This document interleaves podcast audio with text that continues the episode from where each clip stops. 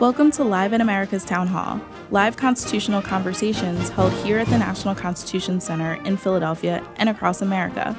I'm Tanaya Tauber, Director of Town Hall Programs. With the 2020 election campaigns gearing up, we're sharing one of our favorite past programs that explores corporate campaign spending and much more. Adam Winkler, author of We the Corporations How American Businesses Won Their Civil Rights, and Kent Greenfield, author of Corporations Are People Too, explain how corporations won constitutional rights. NCC scholar in residence Michael Gerhardt hosts. Here's Mike to get us started. So we've got an incredibly important subject today, and I want to just hit the ground running if I can. I'm going to turn to Adam first to sort of help us with the larger question, which is really raised by the titles of your two books um, about corporations. And Kent's title is obviously about we about corporations, but he says corporations might be people to some extent. Adam, where do you come down on that question after having thought about it for a long time? Right. Well, it's a, it's a great question. There's been so much controversy over corporate personhood since the Citizens United decision in 2010. That was a case where the Supreme Court held that corporations have the same right as individuals to spend their money on election ads. Um, and this has raised, put a sort of a public spotlight on this question are corporations people, and what does that mean? But the idea of corporate personhood is actually a very long one, a very well established legal principle. And in fact, if you go back to 1757 and you read Blackstone's influential commentaries on the laws of England, one of the most uh, influential law books ever written, he describes corporations as artificial persons 300 years ago. Um, and uh, corporate law has really, since that time, always treated corporations as being people. Now, that's not to say they're exactly the same as you and me. Um, if you prick them, they do not bleed. Um, uh, the idea of personhood is that a corporation is its own independent entity in the eyes of the law. Uh, totally wholly and apart, separate and apart from the stockholders or the people who form or organize the corporation. That's a real key principle in corporate law today, for instance. So if you slip and fall at a Starbucks, you can't sue the individual shareholders of Starbucks. You have to sue, sue the corporation, right? That's because the, uh, the shareholders have limited liability. They're separate legal persons than the corporation. So the idea that the corporation is a person is just the idea it has its own independent identity in the eyes of the law. Um, what's become so controversial in recent years is that the courts use that idea of corporate personhood to then say that corporations have many of the same rights that the Constitution guarantees to persons and to citizens. And that's a much more uh, controversial way of thinking about corporate personhood. Um, and in many ways, as I'm sure our conversation will reveal, um, I'm of the opinion that actually the reason why co- corporations have so many rights today is not because of corporate personhood, but actually in fundamental ways because the Supreme Court ignores corporate personhood. That the Supreme Court generally gives corporations and allows corporations to exert the exact same rights as its members. So the fact that the members have the rights means that the corporation has the rights. Uh, and uh, that's a violation of the idea of corporate personhood, the idea that they're separate legal persons with separate legal rights.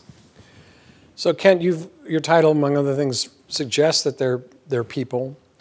But of course, you also write in your book, um, which will be forthcoming later this year, uh, but you also write about how their corporations are a little different than people, too.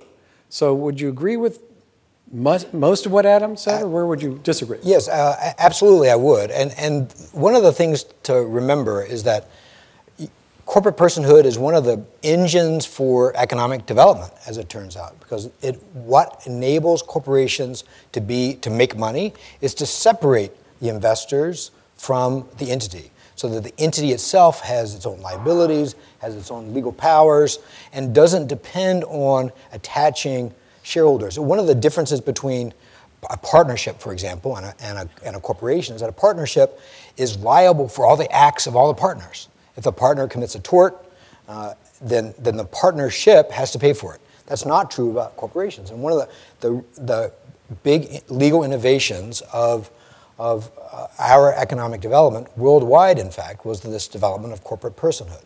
Now, of course, the difficulty is when, when does corporate personhood, as a matter of corporate governance, get transformed into legal rights, especially in the constitutional world. And there, too, I think that it's because that they are economic entities, there are some totally easy cases. Uh, for example, uh, a, because of the property entities that, uh, that have the purpose of making money, there are a bunch of constitutional rights that are about property rights. The takings clause that, makes, that prohibits the government from taking property without uh, due, due compensation.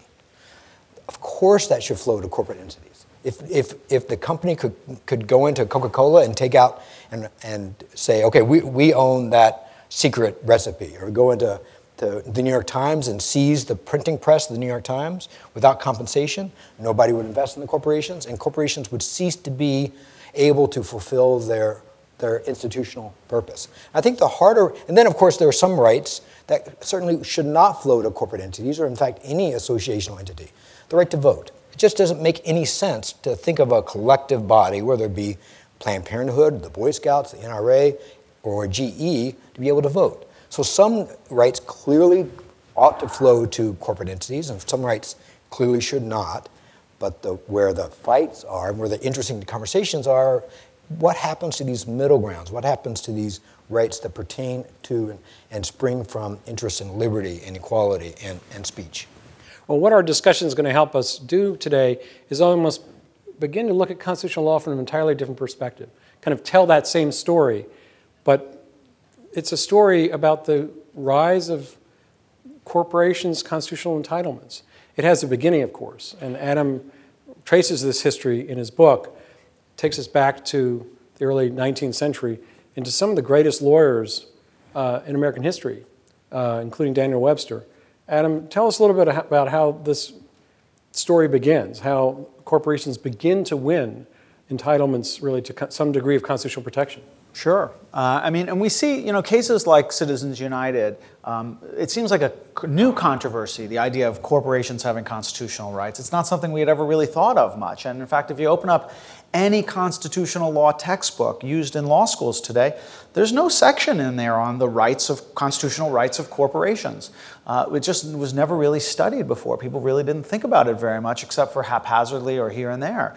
Uh, and but it turns out that corporations have been fighting since America's earliest days to win equal rights under the Constitution. And corporations don't, you know, march on the street with signs hmm. demanding equal rights like uh, women and minorities did to win their equal rights.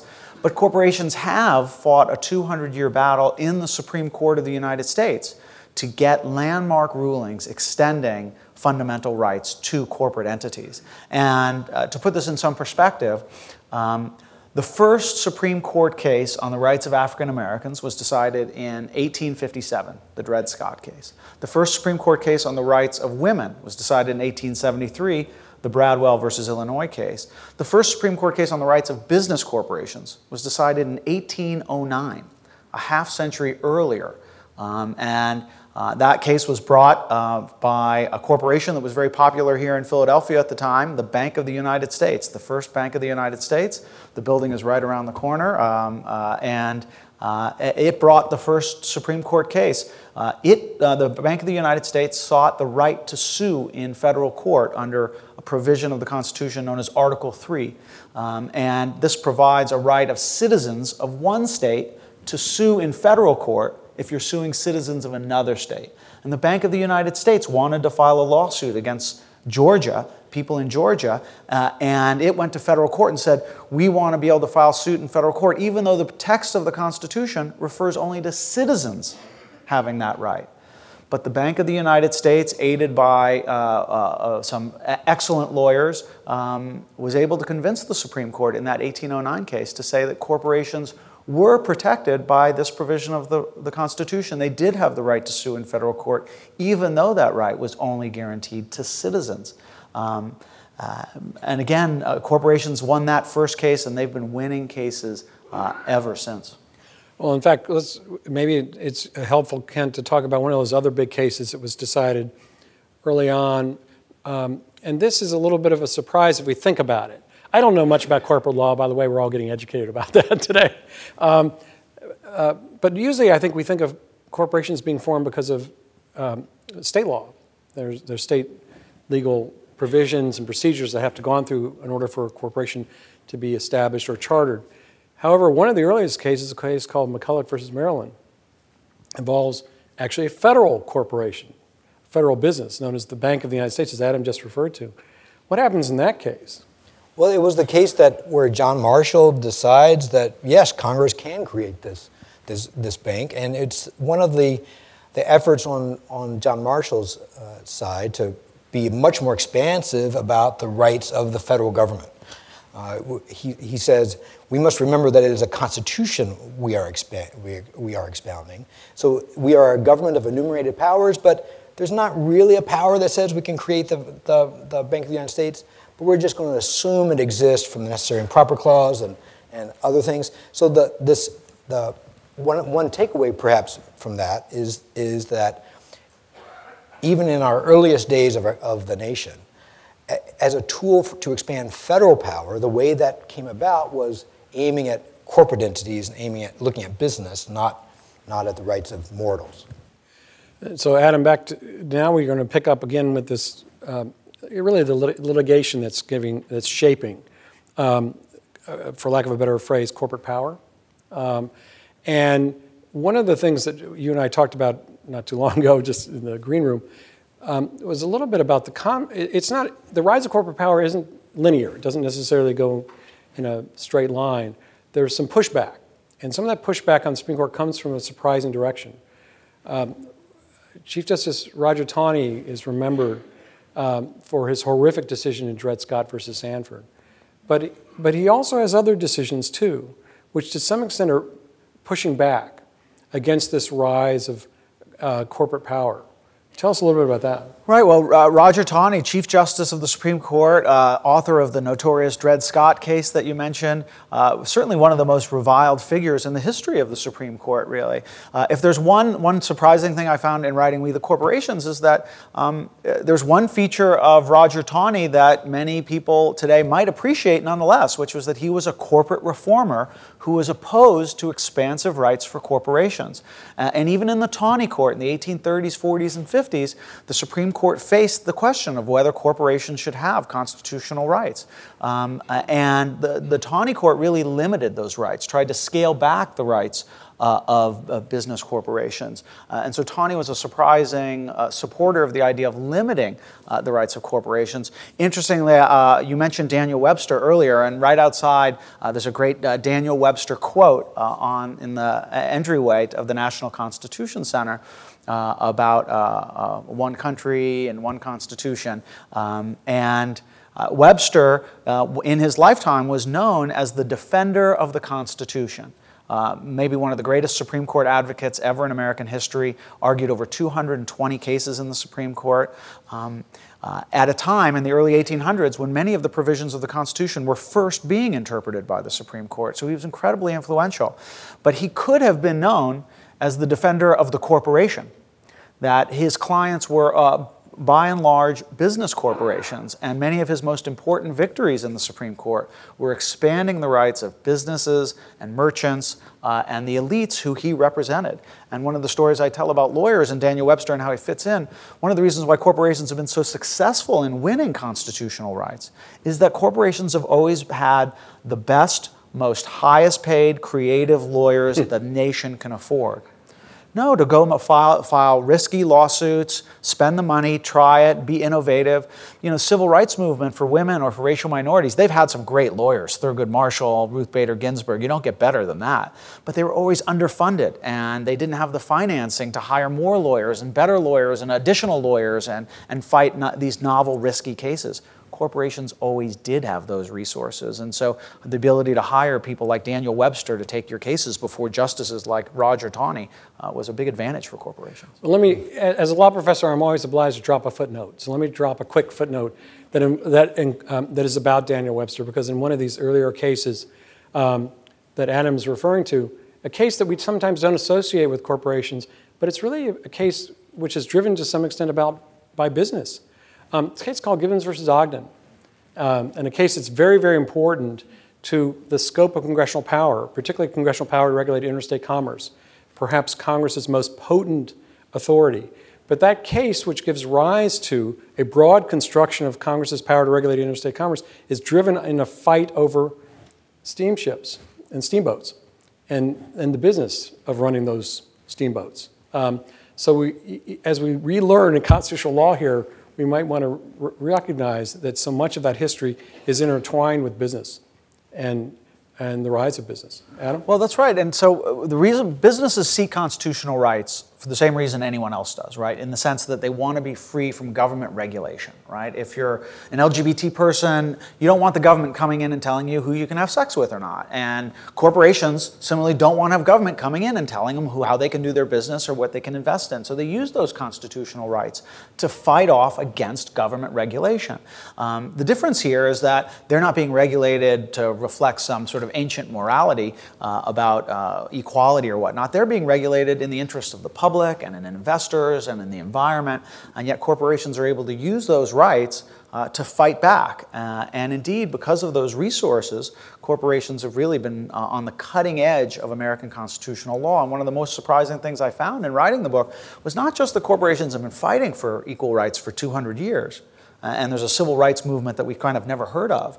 Um, but that in fighting for civil rights, they've been constitutional innovators. Like they've really been on the cutting edge of American constitutional law, breathing life, helping to breathe life into some of our most important constitutional rights. So it's a, it's a complicated story. It's not a, a screed against corporations. Right. It's, it's much more uh, nuanced. So, so, so, one, of the, one of the things that's interesting about this era, I mm-hmm. think, is, is the court itself, including John Marshall, didn't have a clear conception of what a corporation was. And I think mm-hmm. in some ways it was conflicting. And, I think we still live with the problem of what is the right metaphor for a corporation? Is it, is it a team? Is it an association? Is it, is it a, its own person? And one of the earliest cases was the, was the Dartmouth College case, right. where the state of New Hampshire was wanting to change the, the makeup of, of the personality of Dartmouth College from a private school to a public school, and Dartmouth College sued. And in that court, and the the Dartmouth College was alle- alleging that it had a constitutional right not to have its contract with the state changed. But the, John Marshall said in that opinion the corporation possesses only those properties which the charter confers upon it. So, in some ways, he was saying, well, you know, the state gets to decide what powers you have. But the end of that sentence, I didn't read it all, it says, it gets all the powers that the state gives it or is incidental to its very existence. So you, get what the state gives it and whatever you had that's just by nature that you get. So, in, in some ways, the debate that we still have is what powers are created by, that are very, very just incidental to the very creation of a, of a corporation. And you know why that's important? You don't know what's in, incidental to the corporation, and John Marshall didn't know 200 years ago. You don't know what's incidental until you know what a corporation is and have a pretty robust theory of what it's for. Dartmouth College case, of course, argued by Daniel, Daniel Webster, Webster. Um, a, who loved Dartmouth College. He was an alum of Dartmouth College, and of course, expressed that great line at some point in the argument saying, It's a small college, but there are those who love it. Um, which turned out to be a winning argument in the Supreme Court. Right. Um, but Kent, our story, of course, as you both have pointed out, gets more complicated. Uh, along the way, we get the 14th Amendment. At the end of the first sort of phase, we'll think of it as sort of antebellum period, end of the Civil War, we get the 14th Amendment, which, among other things, protects persons, guarantees to persons the equal protection of the laws, guarantees to persons that they won't have their life, liberty, or property uh, deprived without due process of law. But the 14th Amendment term person is going to be interpreted uh, early on to include not women, but to include corporations. So what happens in that early history? I, I th- really think this is a question for Adam because Adam has a great, okay. some great stuff in his book about this very case. I've, I've got stuff in my book too about the case, right. but let, let him talk about the history. Okay. Well, so yeah, this 14th Amendment is uh, it's, it's actually one of the most bizarre and disturbing stories in American constitutional law, actually. Um, and the 14th Amendment was adopted after the Civil War to guarantee the rights of the newly freed slaves. But uh, about 15 years after it was ratified, uh, in the 1880s, um, the Southern Pacific Railroad Company um, launched a remarkable series of what its lawyers called test cases, more than 60, 60 of them in all, seeking rights under the 14th Amendment for business corporations too. And uh, they hired a lawyer by the name of Roscoe Conkling, who at the time, the name not very familiar, but at the time was a very illustrious politician. He was one of the leaders in the Republican Party in Congress for about 15 years. He had been nominated to serve on the Supreme Court himself twice. The second time, he was confirmed and turned the seat down, becoming the last person ever to turn down a seat on the Supreme Court after having been confirmed. And he was pretty honest about his reasons. He was making too much money as a lawyer for the railroads. Um, and Conkling went to the Supreme Court and he said that the 14th Amendment was written not just to protect slaves, but also to protect business corporations. And Conkling had unusual credibility. Not only was he a man who had been nominated to the Supreme Court himself, a peer to the justices, but he was the last surviving member of the drafting committee of the 14th Amendment. He had been one of the men who wrote the 14th Amendment. And he even pulled out a, he said that the amendment had been changed, the drafting had been changed at some point, uh, specifically uh, from protecting equal protection, guaranteeing equal protection of the law for citizens to guaranteeing equal protection of the law for persons. And he said specifically to include business corporations. And he even produced uh, a musty old journal that he claimed was a never before published record of the deliberations of the drafting committee. Like I said, there was no one left, no one survived, other surviving members to, to, to contrast his story or contradict him. Um, it turns out that uh, historians later looked into his story, and turns out that Roscoe Conkling had simply lied to the Supreme Court of the United States. The Supreme Court actually never ruled on his case, holding on to it for about three years. And then another one of the Southern Pacific Railroad's test cases made it up to the Supreme Court a couple years later, presenting the exact same issue, but Conkling was no longer involved. Uh, and the Supreme Court, in that second case, ruled on it, but said, hey, we're not going to rule on this big constitutional question. This raises another issue we can, we can address, but we're not going to say anything about whether corporations have rights under the 14th Amendment. And at the time, the court reporter, the clerical person who writes and publishes the Supreme Court's opinions, traditionally puts a summary of the opinion right at the beginning. And in the beginning of the second Southern Pacific Railroad case, the reporter included a summary that said that the court had decided that corporations were persons under the 14th Amendment to the Constitution, something the court had clearly not said in the opinion. Uh, a few years later, a justice, uh, a somewhat uh, um, uh, nefarious minded justice by the name of Stephen Field, one of the most colorful men ever to sit on the Supreme Court, uh, the only Supreme Court justice ever arrested for a crime while he was on the Supreme Court, the crime was murder. So uh, he was innocent, of course, but he was he was guilty, we might say, of desperately trying to, def- desperately wanting to expand the rights of corporations. And in a case a couple years later, he said, Ah, look at that. Remember, in the Southern Pacific Railroad case a few years ago, we decided that corporations were protected by the 14th Amendment. And ever since then, that Southern Pacific Railroad case that does not hold that corporations have rights under the 14th Amendment has been cited over and over again by the Supreme Court, by lower courts, for saying that corporations have rights under the 14th Amendment. One final factoid in 1912, there was a study done of 14th Amendment cases. And in, about, in the 44 years of the, of the 14th Amendment, the Supreme Court had heard 28 cases on the, Afri- on, the Supreme, on the 14th Amendment rights of African Americans in that time. In that same period of time, the Supreme Court heard 312 cases on the rights of business corporations. So it's a real story of how corporations took over the 14th Amendment. Now, here's another, uh, let me tell you the, the corporate law story that is really important in this, in this yes. era. So, meanwhile, right, while the, the, while the Supreme Court is saying uh, corporations, you have rights, you have rights of citizenship, rights of rights of, of, that are shared by persons in the constitutional law space. What was happening in the business law space? The big case had to do with Henry Ford. Henry Ford had had a, a bunch of failed businesses, but in the early 1900s or early 20th century, he created his, uh, his masterpiece, the Model T. Right? It could come in any color you wanted as long as it was black. Uh, so, uh, and it, they were making money hand over fist.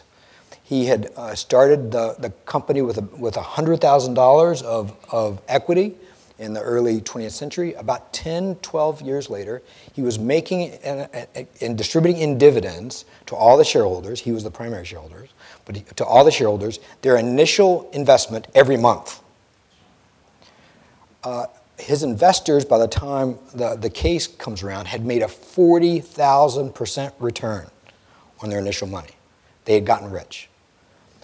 And so he actually became, a, a, he started saying, well, the purpose of corporations is actually to benefit all people. He, he, he added, uh, now we now know that Henry Ford we now was, was a bad person in a lot of ways. He was anti Semitic, he was an apologist for the Nazis. But at this time of his, of his career, he was actually an advocate for the working class. He raised his wages without needing to to $5 a day. And people were uh, uh, beating down his door to work for Ford. And he decided one day that he was not going to issue any more dividends because he wanted to big, build a big plant to employ even more people, he said. And he wanted to keep wages high because he said it's better for thousands of workers to be well paid, well fed, and well satisfied at work than to make rich people even richer. That's pretty radical. Right. So he got sued. Right? He got sued. he got sued by whom? By the shareholders. You know who, who his primary uh, shareholders were other than him? Uh, the Dodge brothers. You may know their name because they were creating their competitive, their competitor uh, company at the same time. So why did they want Ford to give him, them money? So they could finance their own company. And so, and of course, Ford had all kinds of business reasons to, to say no. I mean, these days, courts, and even then, courts deferred to the business judgment of, of executive. But what Ford said to the court in a deposition no, I'm not doing this for business reasons, I'm doing this for social reasons. And this was an era where people were in the United States were really, this was the Russian Revolution, Eugene Debs was increasing, and the courts could not stand the, the thought that corporations could be about something other than shareholder wealth. And the court in Michigan, as it turns out, issued an opinion. That is still one of the first opinions that you read in a corporate law case. You read Marbury, you read, uh, and you read McCulloch in con law. In, in corporate law, you read Dodge v. Ford. And it hmm. says the purpose of the corporation is to serve the shareholders. So I think that's, that is corporate law's original sin. So at the same time that you had this enlargement of the rights of corporations to be, uh, have the rights of citizens, you have a narrowing of their social obligation. And in fact, a prohibition on the corporation being more robust and, and attentive to their social obligations. And, and in some ways, it's, it's the nightmare scenario a robust set of constitutional rights uh, that are exercised for the benefit of a sliver of financial and, and managerial elites. Well, the sinfulness will actually spread to some extent um, because as it does. It, as it does. Um, and Adam, as you know, in this period, and now we're talking about the early 1900s, among other, other things, um, uh, there's another movement going on. Of course, it's being driven by corporations. This other movement uh, goes by different names um, economic due process, the right to contract, sometimes called the Lochner era, uh, partly because, of course, Lochner was a very important case in this era. So tell us about this period of time insofar as uh, constitutional law, and particularly the 14th Amendment's relevance to our discussion. Right. So this, the, the Lochner era is a period that's famous in the Supreme Court's history, roughly from 1890s to 1937. And it's a period where the court is very business friendly and it becomes famous, notorious even, for striking down laws for regulating businesses on a whole variety of grounds. And uh, indeed, at this time, uh, corporations are, are really spurred to bring cases whenever laws regulate them because they think there's a chance of success. And even if they lose, they can raise the cost to lawmakers of regulating them because they have to spend money defending those laws uh, in court. And so corporations really uh, flooded the Supreme Court with constitutional law cases at the time. Um, well, we think of Citizens United and a big case coming up, but in the 19 teens, a whole bunch of cases came up uh, and legal issues. Corporations brought constitutional challenges to nearly everything and raised uh, equal protection claims, due process claims, uh, claims under the Fourth Amendment against unreasonable searches and seizures, Fifth Amendment claims against uh, rights of self incrimination, freedom of association claims. And interestingly, the court in the Lochner era, although it was a very business friendly period in the court's history, the court at that time actually do, drew the, some of the first boundaries on the rights of corporations. The Supreme Court in the Lochner era said corporations are entitled to property rights. As Kent said earlier, right, they need property rights. Government shouldn't be able to come in and take their property without paying just compensation. Um, but that they shouldn't have, the court said, they shouldn't, corporations shouldn't have liberty rights the rights that are associated with personal conscience, political freedom, and bodily integrity. Those are the rights that are designed for natural persons, not artificial persons. And 100 years before uh, Citizens United, uh, the courts had um, cases where corporations, uh, mostly liquor companies, uh, in the run up to prohibition, file challenges to campaign finance laws uh, that restricted corporate money in elections. They went to court and said these are unconstitutional. Uh, but back then, the court said no, those laws, these campaign finance laws, are perfectly constitutional. They're perfectly permissible because the right to influence politics belongs to natural persons, not artificial persons.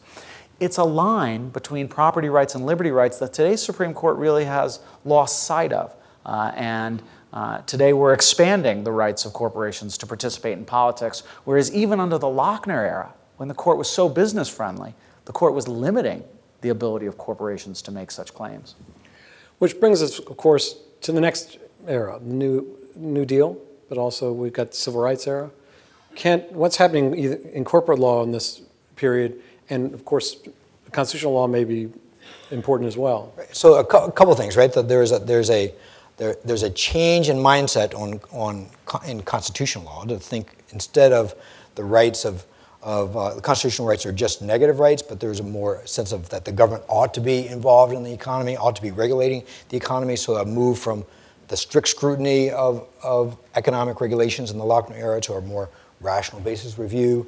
So that allows the Congress, to pass a bunch of laws during the New Deal. And if you think about the important laws of the New Deal are much about regulating corporations. You know, the Great Securities Acts, the, uh, the National Labor Relations Act, uh, uh, consumer credit credit protections. That's expanded. If you think of, the, of this as a broader uh, period into the 60s with the, with, and the 70s, even with the Civil Rights Act. If you think of the Civil Rights Act, it's limitations on business, on their ability to discriminate against people uh, who in, in, in, hiring and firing and in, and in service.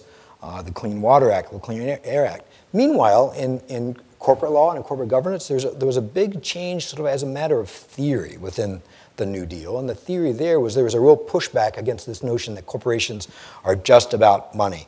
I think there was uh, there were a number of, of, academics. You know, a lot of a lot of academics, uh, the work of academics are ignored uh, and a lot of them should be. Uh, uh, sure, not, not us, of course. Uh, people, people, should listen to us. Uh, but there was a there was a sense there was a uh, one of the most important theoretical changes in this era was a, a book written by Berle and Means, two law professors, who who said that you know what the the companies have changed what kind of entities they are. Instead of being entities where the shareholders are really closely linked to management, what was happening then was that management and shareholders became separated. There was a separation between management and control. I'm sorry, ownership, uh, the shareholders, and control. And what, the, what Berle and Mean said was actually that gives us a space to impose more social obligations, more public obligations on these big entities. They, have, they, they affect people, they, uh, they, they, they rule people's lives, and shareholders, instead of thinking of themselves as owners, we should think of them more as investors. And, and the collective uh, nature of corporations became brought more to the fore. And I think there was, an, there was a period of time in that middle of the 20th century where, where managers of corporations thought of themselves as more professionals. They were, they were a profession that, that had social obligations that extended beyond what you would see on the bottom line. Well, Adam, in the law, of course, um, the, another concept is going to become really important. Um, and we've kind of touched on it before, but now we need to sort of focus on it more directly, and that's the personhood concept the idea that corporations um, may turn out to be treated as persons for purposes of constitutional law. At what point does that concept kick in? Right. Well, I mean, in some ways, it goes all the way back to that first 1809 case with the Bank of the United States when the corporation said we're citizens under Article 3 of the Constitution. So, in some ways, the idea is really a very long and established one uh, in terms of corporations seeking uh, personhood. But one of the interesting things I find in my book is that um, if we think of corporate personhood as this idea that a corporation is an independent entity in the eyes of the law with its own rights wholly separate from the rights of shareholders if we take that as our understanding of corporate personhood, when the court approaches corporations like that, the court has historically limited and reduced the rights of corporations. It hasn't given them the same rights as people. It's generally said corporations are unique kinds of people and they're separate from the people within them. An example from uh, the early 20th century uh, for most of human history, corporations were not subject to criminal penalty. They were thought not to be capable of devising the, the mental state that's necessary uh, to uh, commit a crime. Uh, but that changes about 100, 120 years ago. Uh, and when corporations first start being brought up on charges uh, for criminal complaints, um, they go to court and say, we, we think we should be protected by the Constitution's provisions that protect criminal defendants. You know, if you look at the Bill of Rights, it's mostly about the investigation, prosecution, and punishment of criminals. Um, and corporations went to court and said, like criminal defendants, we have a right against unreasonable searches and seizures. Uh, we have a right against self incrimination, like, uh, like uh, criminals.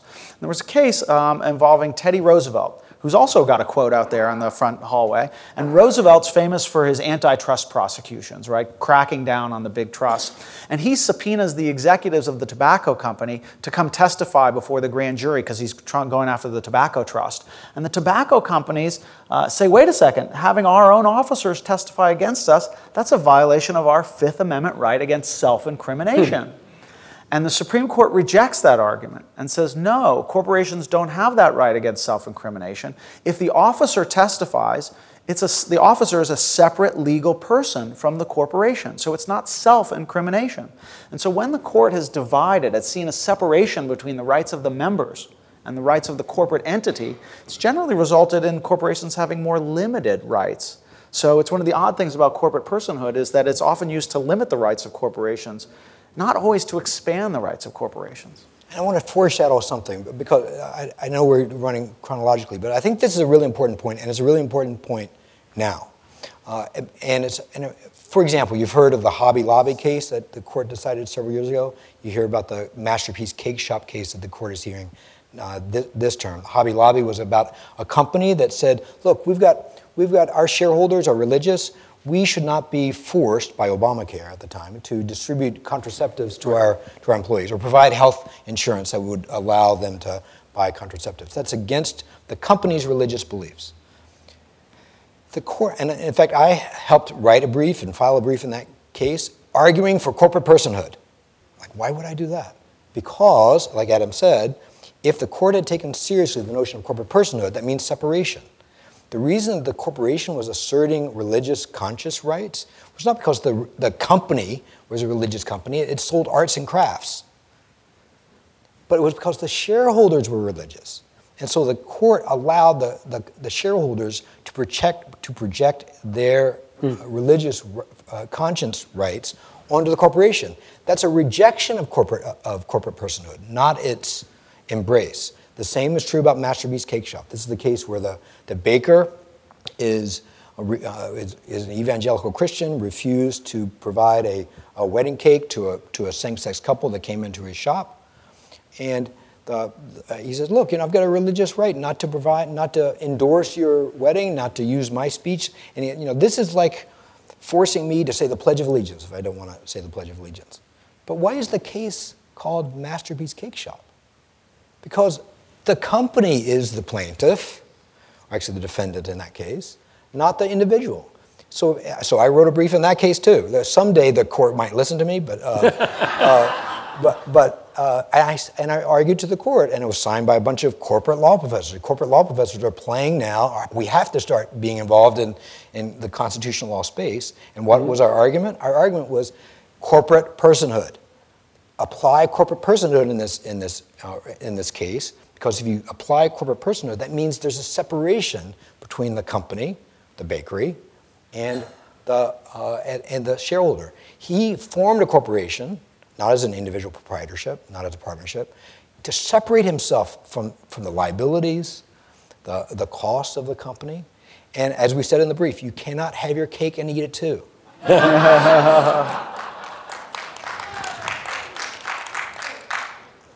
it was one out. of my best lines of all time. I got.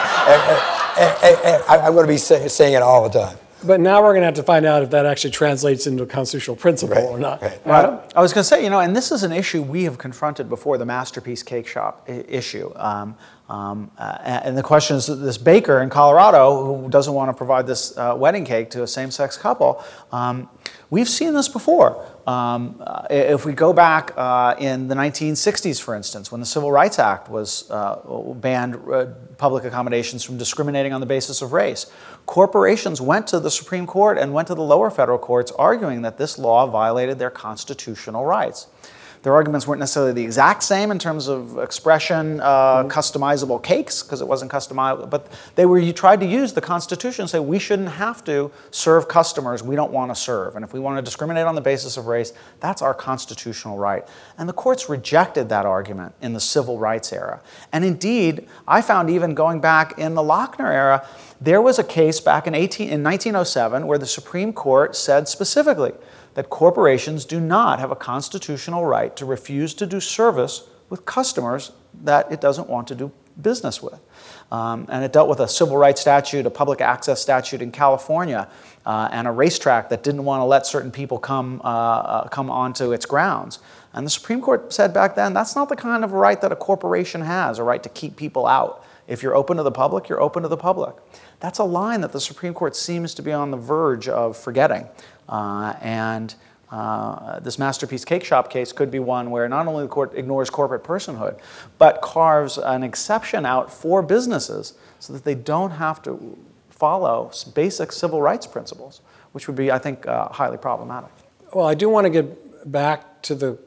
Uh, we're going to get to a, another major current case. Um, and I'm going to come to you on that in a second, Kent. Of course, this case is well known um, called Citizens United. But before I get there, Adam, I want you just to round out your history a little more, if you don't mind, to tell us about the participation on the court of one particular justice who comes to the court with a particular, I don't know that one might call it agenda, but interest in protecting corporations. And it may be surprising to a lot of people. And this is Lewis Powell, one of President Nixon's appointees, who comes there for, uh, having served, among other things, the Chamber of Commerce. Um, and so, what is Powell's impact here?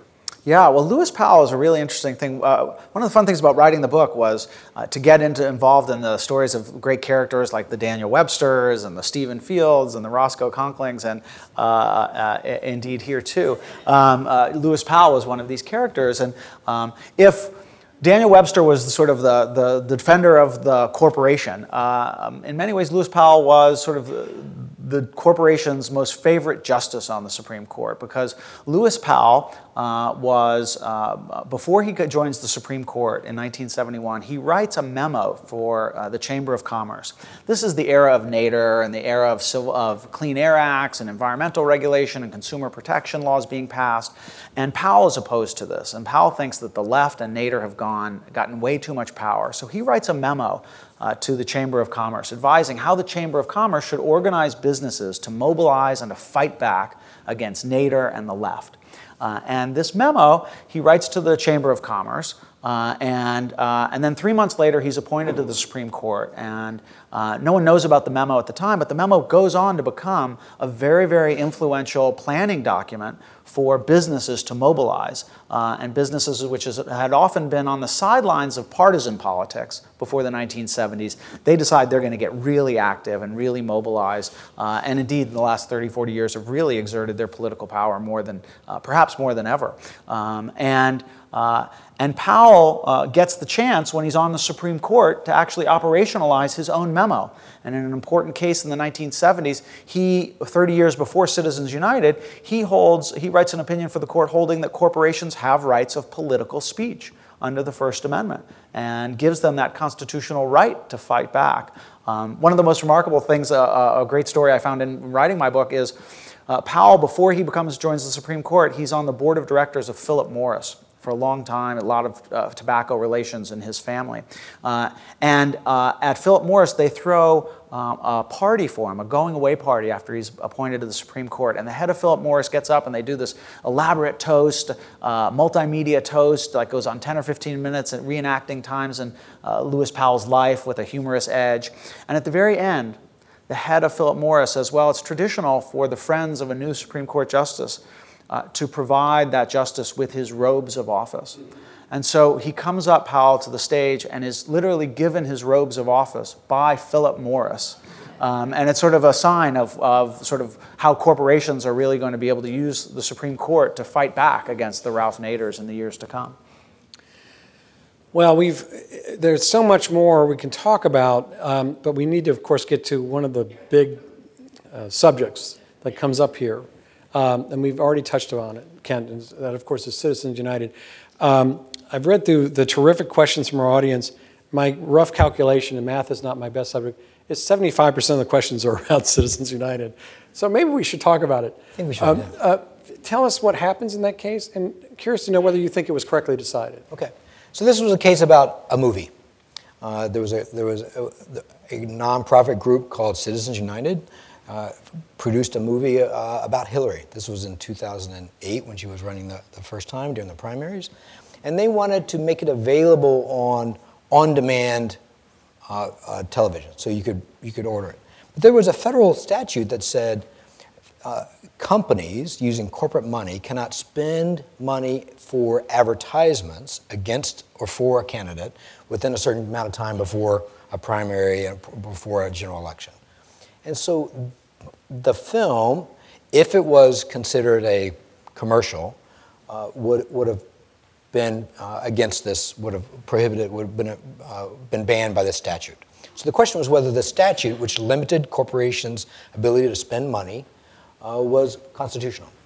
So it gets to the court. It's actually argued twice. The first time it, it's argued, the, the, the, lawyer for the, for the federal government, the deputy solicitor general, makes a big mistake.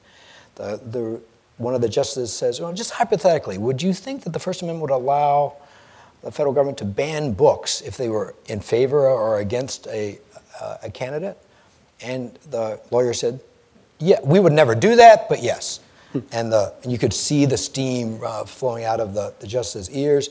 And the court reset argument for it to be argued a second time and explicitly asked the advocates to rebrief the question about whether uh, a prior case that had limited corporate spending rights should be overturned. Uh, that case was called Austin the Michigan Chamber of Commerce, and the question explicitly on the table then was whether that case should be overturned and it was re-argued in the summer. They don't like working in the summer, so this was a special situation. Like they, they asked for re-argument. And this time, uh, the Solicitor General of the United States, Elena Kagan, at the time, argued the case for the government. She didn't farm it out to a, to a, to a junior lawyer. So the, the, the, the question was, was squarely presented. Do corporations have, uh, have First Amendment rights to spend money? Now, individuals, the court had held back in a case called Buckley 20 or, 20 or 30 years before, uh, that individuals do have a First Amendment right to spend as much money as they want, right? You can, you can uh, uh, throw money uh, and to, to buy advertisements, to buy materials. There is a cap on contributions. It's a little arcane, but it's sort of, and I have trouble teaching my students this sometimes. There are, uh, it is constitutional, the court held, to cap contributions but not constitutional to cap expenditures. And so the question was merely uh, should the same rule that applies to individuals be applied to corporations? And the court said, yes, we're going to, we're going to apply the same rule to corporations as individuals. Now, I do think the, the, the Citizens United was, uh, I think, had a lot of flaws in it. It didn't, Justice Kennedy, who wrote the opinion, uh, writes a big decision. It's, it's a self-consciously a big decision. He could have narrowed the, uh, the decision to be about nonprofits. He could have he could have made it on statutory grounds, saying, "Well, this isn't an advertisement. This is a film." So there are a bunch of ways he could have avoided the, the topic, but he doesn't. He goes right to it and says corporations have a First Amendment right to engage in political speech and to engage in political spending just like individuals do. So, was it rightly decided? Yes and no. Hmm. Uh, here's what I think. I think the problem in America that, that politicians have to spend so much money uh, raising money, uh, that, our, that our democracy depends on money, I think that is a horrible flaw in the way we run our democracy. A lot of other advanced democracies don't do it that way.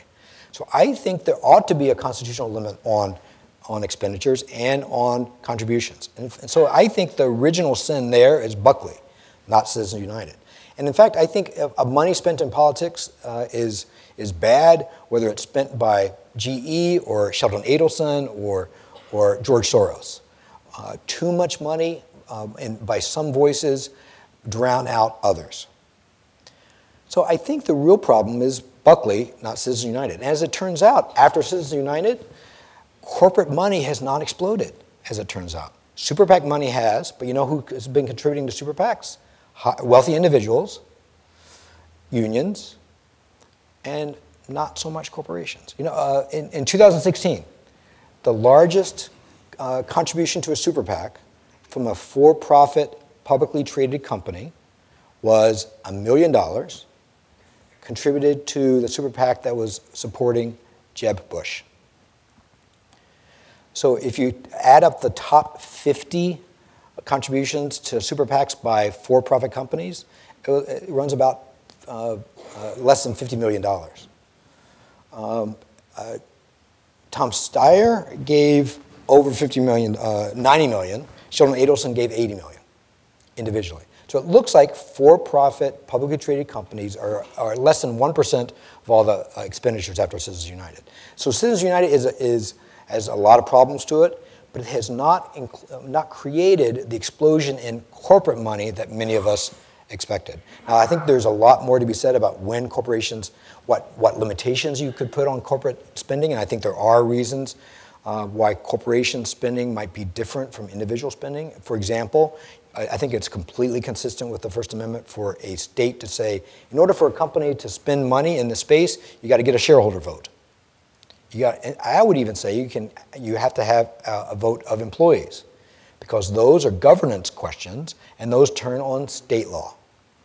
So in a way, so my, one takeaway that if I had asked you to take away what, what that Greenfield guy was going to say, the remedy for Citizens United and the remedy for corporate, the problems of corporate power in, in this country today are corporate governance re- remedies, not constitutional ones. So let me pause there. I think it's a bigger, bigger topic. I appreciate, I appreciate that.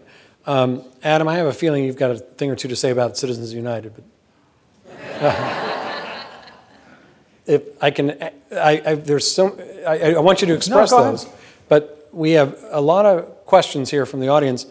Let me it's hard to know which one to come with next. But just ask any question. I'll uh, give the answer. But one of them anyway. is um, okay. I, one of them is Citizens United gave labor unions the same rights as corporations. Are labor unions people too? Yeah, you know, labor unions are people too in fundamental ways, uh, in the sense that they are independent entities in the eyes of the law uh, that um, uh, should have, in some ways, uh, rights that they need to be able to protect. Um, but they're not people in quite the same way. Um, and one of the things uh, to note, though, is that uh, it's, it is true that unions have taken advantage of Citizens United more, I think more so than many corporations have. Mm-hmm. Although I think that may be just uh, a time thing. One thing, if you look at the history of, uh, I spent a lot of time, uh, uh, sort of a special focus in the We the Corporations, thinking about efforts to regulate corporate money in politics, because that is one of those central issues that we're so interested in.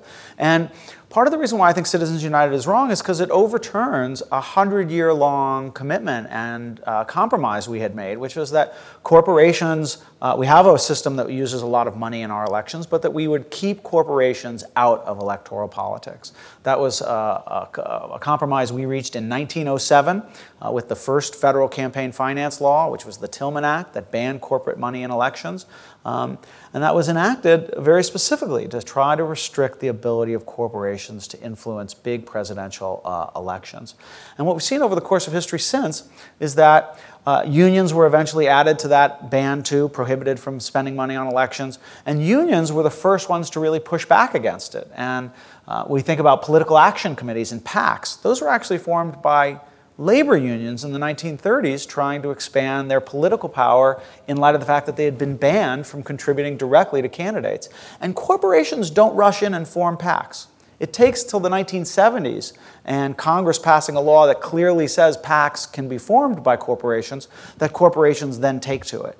but when corp, so they're, they're really slow to take to this political reform, this reform to exercise, because they're kind of fearful of what's going to happen if they get involved in electoral politics.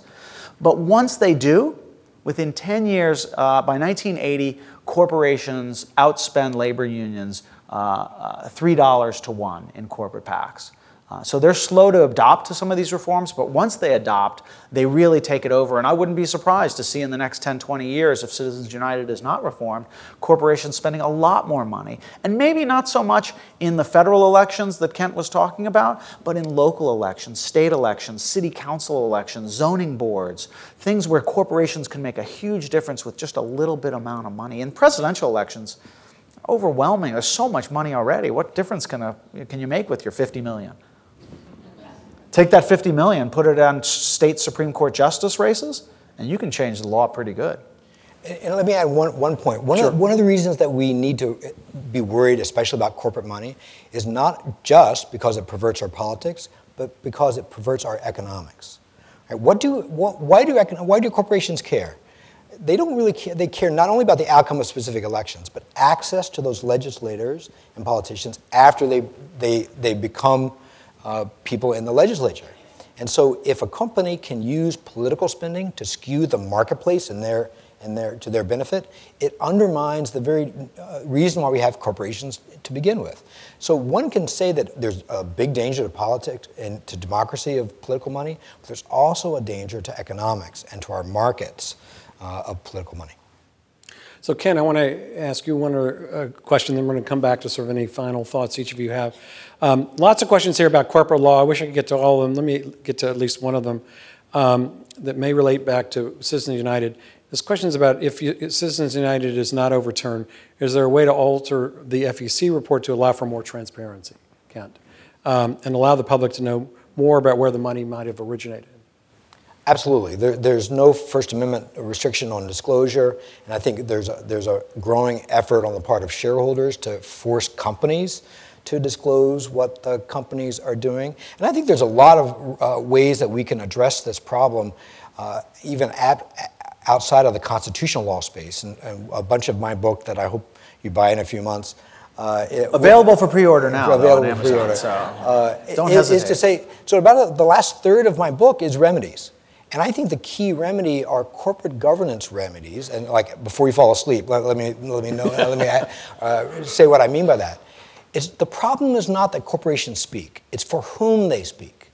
And the, the obligations of for whom they speak are derivative of, of, corporate governance rules. It's the Dodge v. Ford rule that corporations are to, be managed for the shareholders and the managerial elite uh, in a bunch of other democracies and a bunch of other constitutional democracies, Western industrialized countries, the obligations of corporations run not just to shareholders, but also run to employees, also run to, uh, to other stakeholders.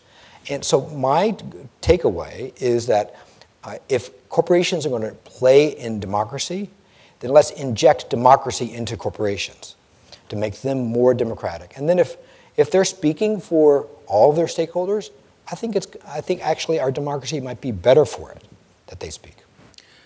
Adam, I wish we could get to the full history that you've written about, but let me point out to the audience your book is going to be on sale in the lobby where you're going to be, of course, happy to sign it, talk to people about the book. And I'm happy to sign the flyers. Uh, and we're going to have to bring Kent back to, to, so he can physically sign them too. But uh, Adam, in terms of uh, uh, uh, unfortunately having to wrap up our program here. Um, curious to know where, where you think the law may be going at this point. In other words, we've got Citizens United. Where, where else can corporations go? Um, in other words, if there's going to be an addendum to your book, what might it be? Right. Um, uh, well, uh, I, you know, uh, there are some rights that corporations do not have, but they seem to be seeking those rights now more and more. I mean, this is not, my book is a look back, how we got here, but the, the way forward, uh, the questions really that, that Kent's addressing in his book, how should we answer the questions that arise coming up next? There's so many. I mean, we talked already today about the Masterpiece Cake Shop case. This is a big case about civil rights and the rights of business. Uh, that uh, we've had corporations that are, are um, uh, being very creative in the constitutional rights they're raising. There are cases arising under the excessive fines clause of the Constitution, where corporations are saying we're protected by that. There are cases uh, where corporations are uh, challenging uh, living wage ordinances as a violation of their 14th Amendment rights. Indeed, there was one study of First Amendment cases an empirical study that went out and found that 50% of all First Amendment cases brought today are brought by corporations and trade associations that represent corporations. So corporations are very active in using the Constitution to try to expand their rights, and there's a whole bunch of cutting edge issues before the Supreme Court that are going to come up and either are already before the justices or will come up in the near future. Uh, and uh, unfortunately, I think the way we're going with the Supreme Court is to expand the rights of corporations ever more. Um, we've seen that in Hobby Lobby, we've seen that in Citizens United. Uh, I, ha, hate to hazard a prediction of an outcome that I don't want, but I think we might get that in the Masterpiece Cakeshop too. Uh, expansive rights for corporations, even while, on other hand, the corporations, uh, the Supreme Court's limiting the responsibility of corporations. There was just a case decided this past week uh, that said corporations could not be uh, sued in federal court um, for human rights violations abroad. Um, uh, again, limiting the responsibility of corporations even while we're expanding their rights. Uh, I think that uh, for the foreseeable future, we're going to see more corporations making more claims of constitutional rights uh, and using the Constitution even more to uh, assert their power. Thank you, Adam. And Kent, as Adam says, his book may be, although I think it's modestly said, his book is a look back, but it's a very rich history, that, of course, that Adam. It's a, it's a wonderful book. Brilliantly documents. Um, and you've got a brilliant really sort of critique of the legal doctrine. Um, and one of the things I want to sort of have you talk about at the end is how you suggest that you, you think corporations should be treated more like persons uh, in terms of the law, and maybe particularly in terms of constitutional law. Could you explain that a little bit at the end here? So I, so I think the, the, the key notion here is that there's some rights that ought to apply to the corporation, some rights that should not. It, it, it, turns on not only, but we have to talk about what a corporation is for, and we have to talk about what the rights are for. The, the result does not fit on a poster. Uh, so you, you have to buy a book. uh, uh, that, uh, that, will spell, that will spell it out. But, right. but here's the here uh, here two books. Two books. right. Yeah, uh, here, but I think here's the here's the takeaway that I think that once we live, we are in a nightmare scenario the, uh, the, in corporate governance, they have an, a legal obligation to focus on the rights and interests of a small sliver of elite, and then those interests are turbocharged in the constitutional space. Uh, now, I think the remedy uh, can, could come from either side, but one remedy that is often ignored is to change the nature of uh, corporate obligations. And if and what I, and how I think about that is that corporations should be more like people. If they're going to be people, Let's ask them to act more like people and act more like citizens. What does that mean? I don't act as if only one thing matters in my life. Uh, if I did, I would be a, a, even more of a weirdo than I am, right? Uh, you know, and I act as if my, my actions uh, affect a number of, of people. I have to think about a whole host of people. Corporations in this country are asked to think about only one thing. And if we ask corporations to be more like people, the fact that they are constitutional people would be much less problematic. Thank you. Um, well, you've suggested there's a nightmare scenario, but I want to remind everybody we're here in what Jeff Rosen calls constitutional heaven. Um, and we have begun an incredibly thoughtful, important dialogue about corporate power, corporate protections under the Constitution. Interesting idea concept that maybe we don't think about oftentimes when we walk into this building. I think it will enrich our understanding of the Constitution if we do. Um, I really want to thank both our incredibly brilliant, wonderful guests today. It's been an honor to have you here. Thank you.